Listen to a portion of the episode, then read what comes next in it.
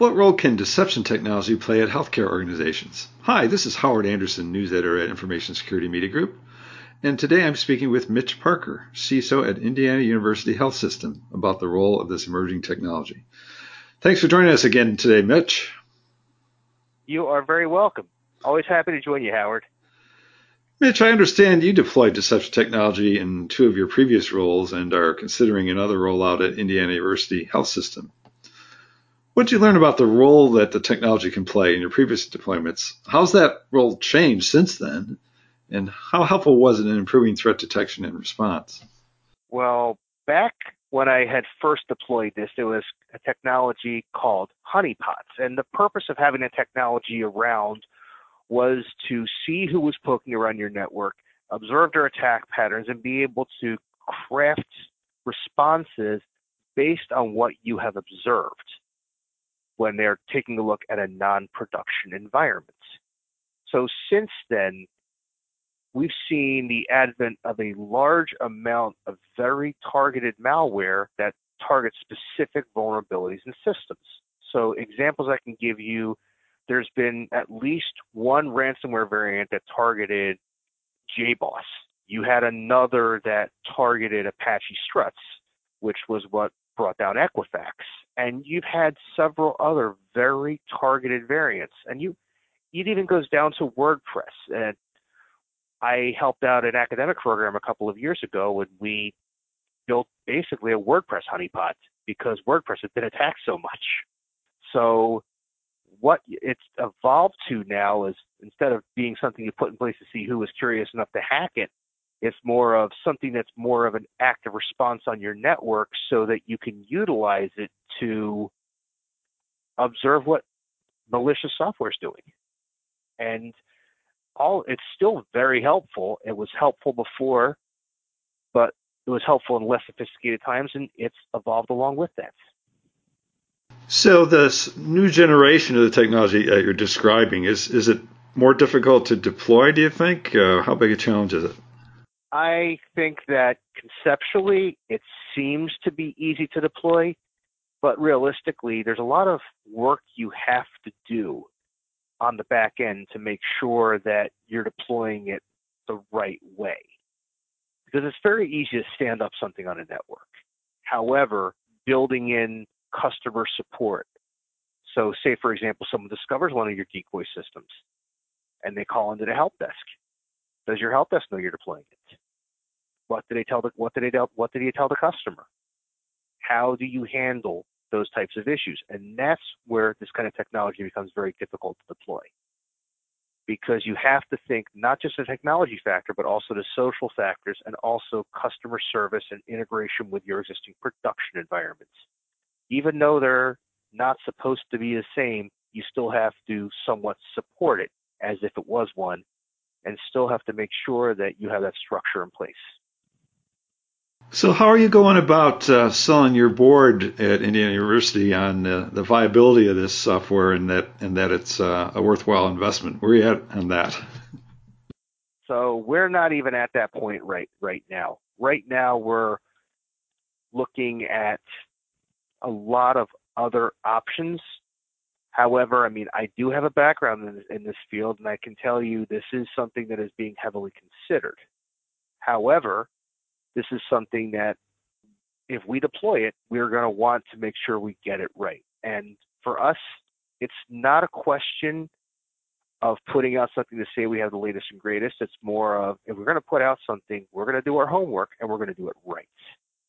And we're going to make sure that we include everybody that we need to to make sure it's done correctly the way we like to deploy these types of technologies in organizations is not it's to, it's not about the technology as much as it is how you do it and how you measure success. And we'd rather measure success with a good deployment than put something out there to just say we have it.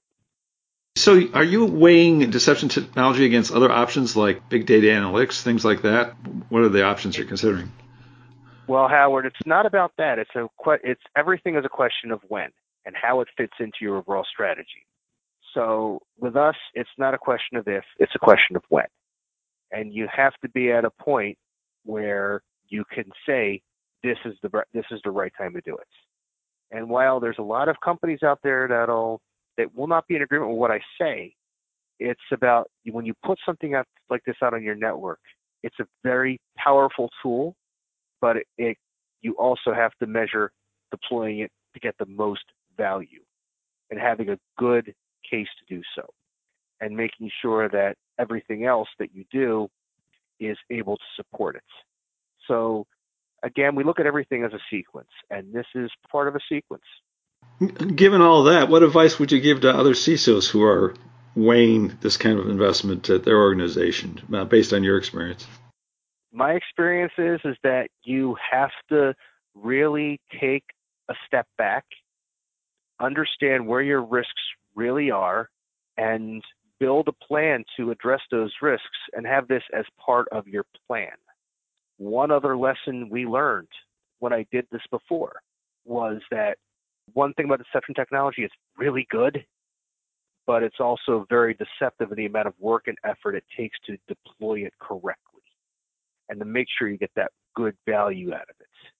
Because right now, we're in a situation where this is excellent for helping you discover malware and ransomware that other technologies are not able to detect. And we are at that point where, especially in the case of in memory malware, this is a major concern. But you have to make sure that you have your endpoint detection and response, you have your network detection and response, and you have a very robust infrastructure before you should consider putting out a technology like deception technology. Not because the technology is not valid. No, the technology is excellent. Technology is great. But if you don't have the other pieces in place, you're going to cause more confusion than benefit. Okay, very good. Uh, shifting gears a bit, uh, at the upcoming 2018 HIMSS conference, you'll be offering sessions on a couple other topics security team building as well as security practices for RFID. Why don't you give us a quick preview, Mitch? So, I'm giving a talk in the Cybersecurity Command Center on Tuesday about cybersecurity team building. The reason why I'm doing it is because the role of the CISO over the past couple of years has changed and so has the requirements for the entire team. And what I'm looking for in my team members is a lot more diverse than has a cybersecurity degree and knows their tools. The role of information security organizations has grown significantly. We do a lot more interfacing and communication with executives, and we are part of the business as opposed to just being part of IT. And as part of that, the qualifications of team members have drastically changed over the past few years. And I found myself working with a number of staffing companies and human resources professionals and basically telling them what we needed in our team members.